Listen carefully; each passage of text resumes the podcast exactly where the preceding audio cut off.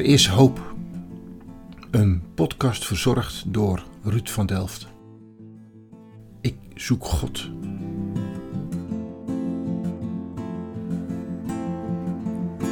Ik heb dat persoonlijke nodig. Ik Ja. heb heel hard nodig dat ehm, eh, iemand tegen mij zegt dat ik een eh, geliefd, eh, Geliefd mens ben. Ja, ja. Zou jij voor mij hoe- een wetenschappelijke term kunnen geven van hoe, hoe jij God ziet, hoe dat, hoe dat werkt? Maar als ik de verkeerde oplossingsrichting kies en dat leidt tot niets, wat, waar ben ik dan mee bezig? Je hoort hier de stem van Tjerk Oosterkamp. Of zondags gezegd, professor dokter ingenieur Tjerk Oosterkamp. Zijn vakgebied nanotechnologie. En zijn leeropdracht experimentele natuurkunde. Hij geeft leiding aan een onderzoeksgroep die toepassingen van tastmicroscopie bestudeert. Het is een zogenaamde blinde microscoop. Ik heb hem opgezocht in zijn laboratorium.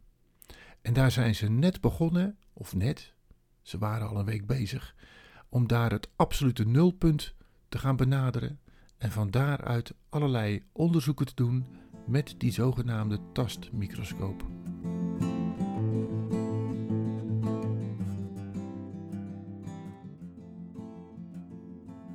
Tjerk, Oosterkamp. Of mag ik professor zeggen? Ja, ik heb liever niet dat mensen professor eh, nee, dat, geeft- benadrukken. dat heeft een soort eh, klank, zeg maar. Het, eh, het is een onderdeel van eh, mijn werk om Ja. af en toe iets plechtigs eh, te doen. Ja. Of iets officieels te doen. Of een eh, knoop door te hakken een heel enkele keer. Ja, ja. Maar de grootste deel van mijn werk is toch het onderwijzen en het helpen om dat jonge mensen zich kunnen ontwikkelen. Ja, En, en dan past die afstand eigenlijk niet zo goed. ja, dus dat, dat professor, dat eh, duidt ook wel heel erg op een hiërarchie en zo. Nou, dat komt volgens mij het onderwijsproces niet zo eh, ten goede. Eh Tjerk, dat is een Friese naam, zeg ik dan. Ja, nou, Ja. dat komt omdat mijn grootvader is geboren uit Friese ouders die van Friesland geëmigreerd waren naar Den Haag. Oké, zo voelt dat ook. En mijn grootvaders vader was daar de hoofdmeester van de eh, lagere school. Oké, Dus dus de Haagse schoolvereniging had eh, een hoofdmeester uit Friesland. eh. ja, dat was toen nog misschien wel bijzonder. Terwijl het nu wat meer dichterbij ligt allemaal. Hè. Het is, Ja. De emigratie is wat, eh, heeft nu een andere klank, zeg maar. Ja, maar goed, dat was wel een grote, eh, grote overstap voor Ja. hen. denk, stel ik me voor. Kijk, ik was daar verder niet bij, maar... En, en de leraar in, eh, in de familie, eh, die, is, die heeft genetisch heeft hij ook wel zijn Volgens mij eh, gaat het dus eh, heel wat generaties terug, inderdaad. En, Generaties eh, zelfs. ook aan... eh, eh, ja, ik ben getrouwd met, eh eh, eh, met Janette Prins. Maar zij eh, komt uit een gezin eh, waar ook heel wat eh, generaties eh, leraren eh, teruggaan in de tijd. Oeh, de volgende generatie wordt de lat hoog gelegd, of niet? Of, eh, Nou, die eh, zullen ze moeten meemaken hoe ver de appel van de boom valt. ja, ja. Maar ik denk altijd, je krijgt wel wat mee van je ouders. Ik Ja. heb zeker het een en ander meegekregen. ja, mooi. En ik leer ook veel van mijn vrouw over onderwijs of pedagogiek of nou, over het leven natuurlijk eh, nog veel meer. Ja, Eh, maar zeker op, op het vlak van hey, wat geef je mee aan de volgende generatie? Wat is mijn verantwoordelijkheid? ja. Eh, Hey, en en eh, was het de, de natuurkunde of de techniek of was het het leraarschap wat je uiteindelijk de, de besluit deed nemen? de, de natuurkunde eh, lag er dik bovenop eh, in het gezin waar ik ben opgegroeid. Mijn, mijn vader was natuurkundige Oké, en mijn grootvader, de zoon van de eh, schoolmeester, die was ook al eh, eh, hoogleraar in de natuurkunde. oké, dat, is- dat is een generatie. die zouden trots kijken van wat is hij aan het doen? Ehm, Dat denk ik wel, ja. Ja, ja. En, ik ben En- ook trots op wat zij hebben gedaan. Ja, Dus, eh, eh, oh, daar kunnen we straks nog wel even ja. op terugkomen. Maar eh, ik, even voor de luisteraar. We horen heel wat achtergrondgeluiden. We zitten hier een beetje in jouw, in jouw habitat. Zeg ik dat goed Ja. zo? Dus we zitten in best wel een groot laboratorium. Ja. Dat is namelijk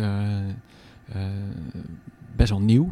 Dus de, en wij zitten hier nu een jaar in. Oké. En er is eigenlijk nog ruimte voor acht keer zoveel eh, bedrijvigheid. In, de, in deze ruimte. En daarom is het zo leeg. eh, Ja. Dus eh, Beschrijf de ruimte eens. het, eh, is vierkant. Ik denk eh, toch al bijna 20 bij 20 meter. Het is ook heel hoog. Eh, er hangen twee portaalkranen in. Dus eh, Ja. eh, grote gele gevaartes die heen en weer kunnen rijden. En eh, op elk van die heen en weer rijdende balken eh, zit dan weer een kraan. Ja, Ehm, ja. Die ook weer heen en weer kan rijden. Dus op die manier kan je dus dingen oppakken. En eh, ja, ook als ze 2000 kilo wegen, eh, precies op de plek neerzetten waar je dat nodig hebt.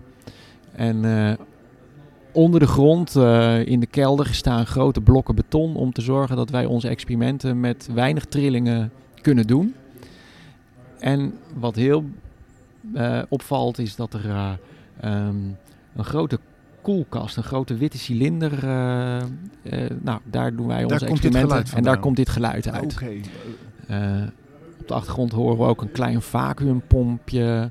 rrr, een beetje ratelen. Ja, ja. Dat is omdat we nu aan het begin van een experimentcyclus zitten. We zijn net de boel aan het afkoelen. Dus we hebben gisteren de koelkast, of de cryostaat heet dat, eh, dichtgeschroefd. Met allemaal thermosflessen om elkaar heen. En eh, eh, dat wordt nu vacuüm gezogen en tegelijkertijd voorgekoeld. Dus we hebben net het vloeibare stikstof losgekoppeld dat de boel tot min 196 graden heeft voorgekoeld. En dan zijn we nu op weg naar min 269. Dat is eh 4 Kelvin, het temperatuur waar vloeibaar helium eh, ontstaat. We neigen naar het dan- absolute nulpunt. Gaan we daarna. En dus ik hoop eh, morgen in de loop van de dag eh, bij eh 10 of 20 millikelvin uit te komen. Oké. Dus dan zitten we op eh 1 of 200ste graad van, eh, eh, van het absolute nulpunt. Dus eh, En eh, dat is de voorbereiding voor een experiment of voor een onderzoek? Of, ja. eh, Dus als we eenmaal zo koud zijn, dan maken we gebruik van het feit dat dingen helemaal stil komen te staan bij het absolute nulpunt. Dus we hopen dat we dan eh, meer kunnen leren over wat er bij die temperaturen aan experimenten mogelijk is.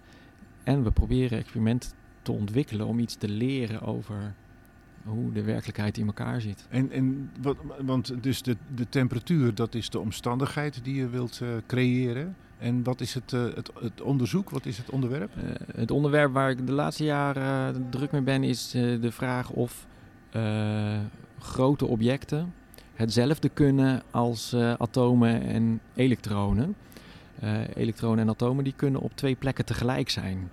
En die kunnen ook hele wonderlijke eh, verschijnselen vertonen. Dat ze kennelijk precies weten wat er aan de andere kant van de wereld eh, een ander elektron aan het doen is. En dat snappen we niet, hoe dat eh, in elkaar steekt. Een, een, nee, een atoom kan op twee plekken tegelijk zijn. Ja.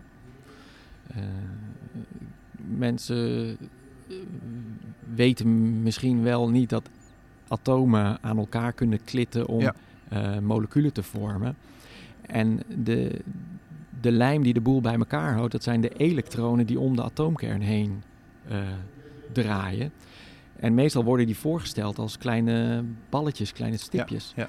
Maar die atomen die kunnen aan andere atomen vastkomen te zitten en moleculen vormen, doordat dat elektron juist geen balletje is, maar het gedrag vertoont van, eh, van een golf. Een golf kan eh, eh, in een glas, overal in dat glas zijn. En dat elektron is dus ook overal rondom die atomen. En daardoor kunnen moleculen stabiel aan elkaar hechten.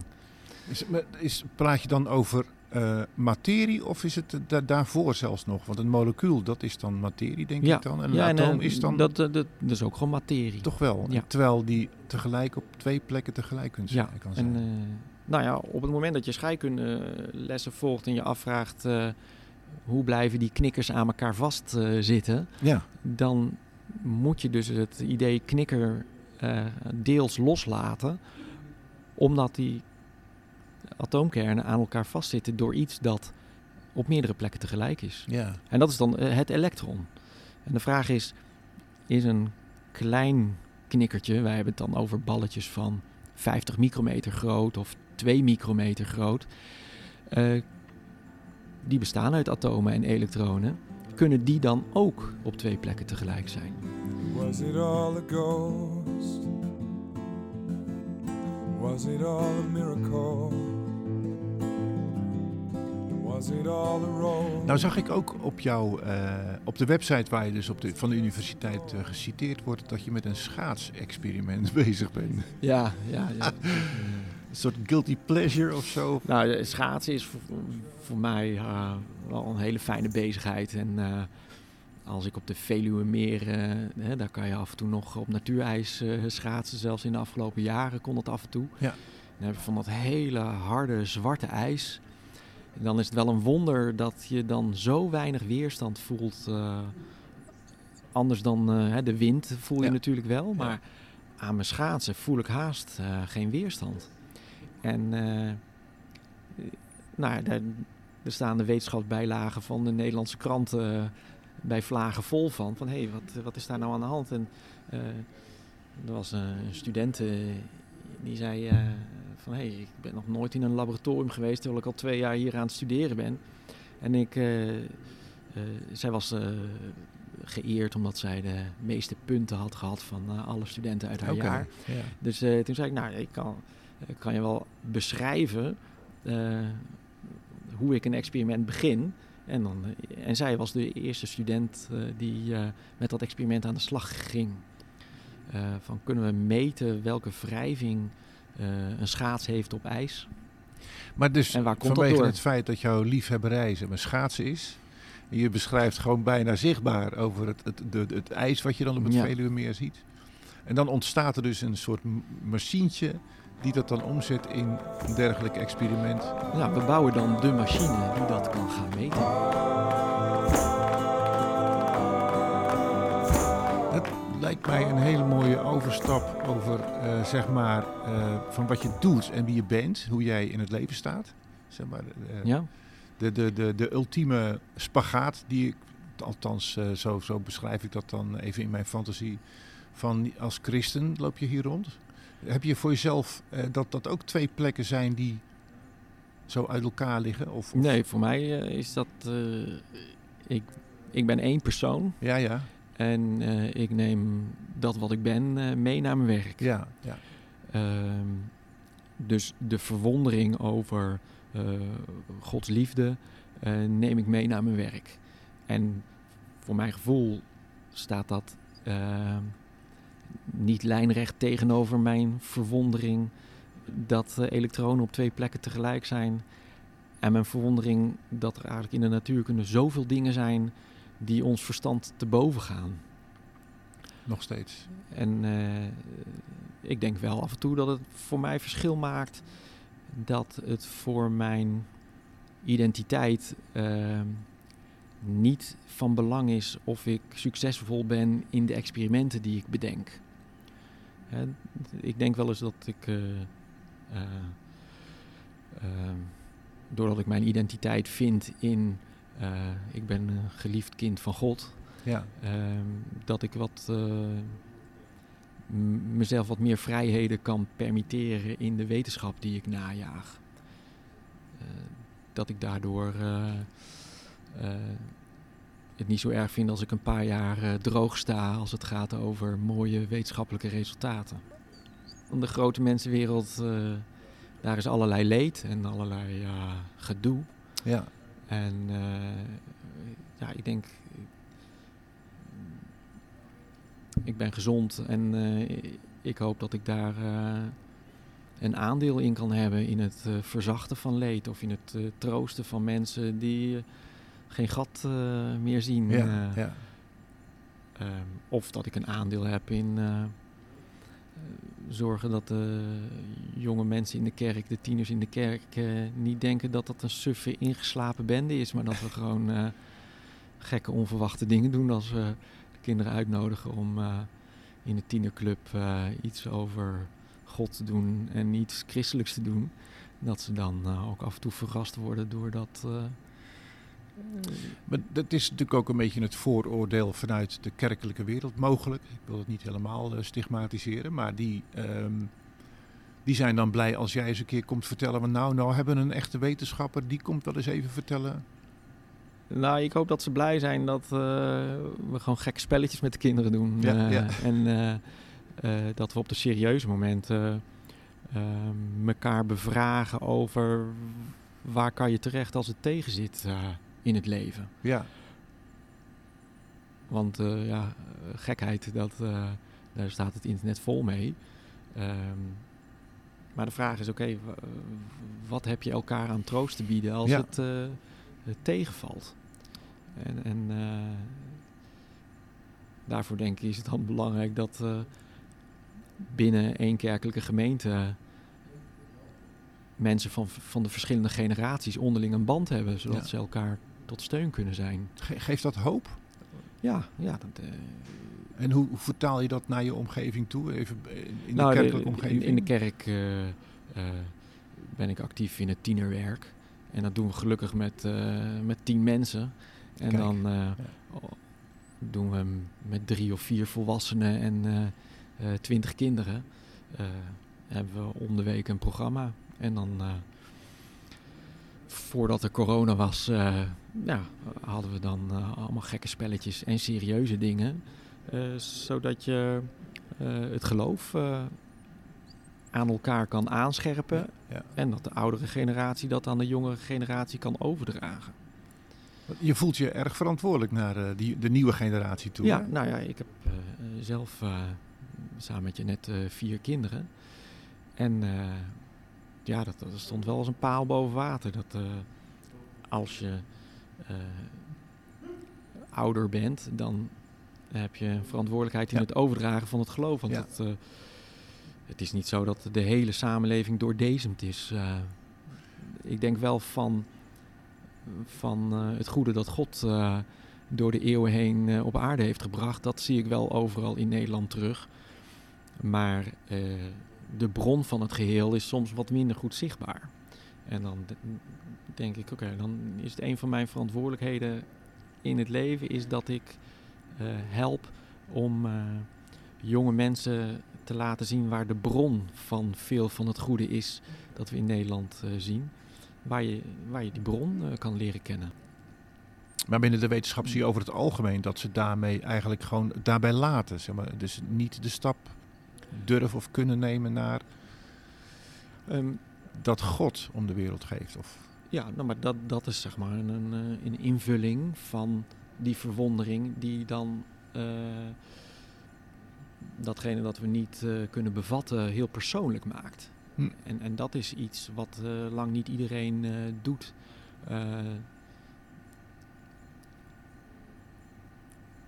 Ik heb dat persoonlijke nodig. Ik Ja. heb het heel hard nodig dat eh, iemand tegen mij zegt dat ik een, eh, een geliefd, Geliefd eh, mens ben. ja, ja. Zit daar ook jouw drive in om dan de volgende generatie op het zadel te zetten? Nou ja, ik herken bij een, een, een deel van de jongere generatie dat zij dat ook heel hard nodig hebben. Ja. En ehm, ehm, en dan die, die weg ligt bezaaid met valkuilen. Als je het hard nodig hebt dat iemand tegen jou zegt: je bent een geliefd mens, dan eh, gaat dat niet vanzelf goed. Dat is ah, ook wel een, bijna een eh, recept voor ongeluk eh, te Ja. noemen. En Maar- voor, voor mij persoonlijk is het dus heel waardevol gebleken dat ik dat van God ervaar. Ja, ja. We gaan niet tegen een natuurkundige formule aanlopen waarin we God beschrijven, denk ik. Nee, en we gaan ook niet ehm, ehm, eh, het antwoord eh, vinden op eh, wat is liefde, wat doet dat Liefde. met mij. Ja. Eh, daar gaat de natuurkundige geen antwoord op geven.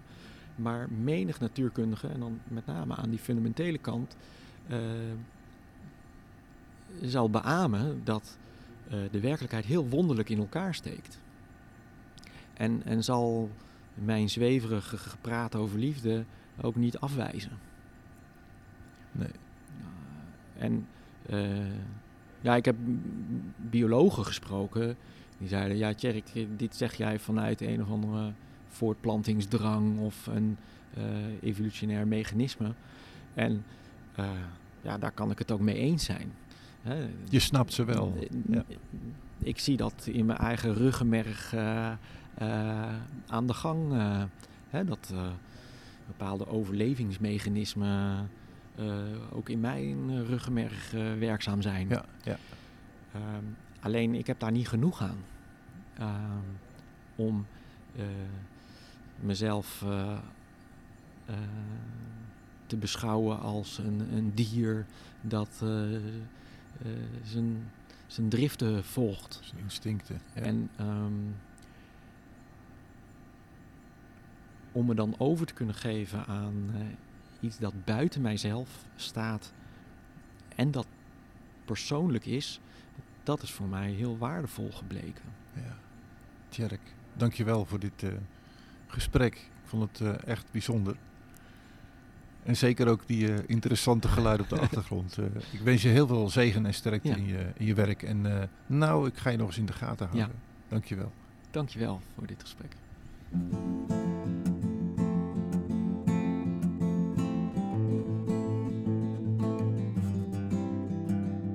Er is hoop.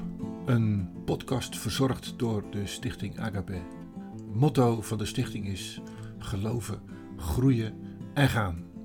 Geloven, omdat we vanuit onze eigen zoektocht mensen willen stimuleren mee te zoeken naar God, mee te zoeken naar mensen en hen ook te wijzen op Jezus.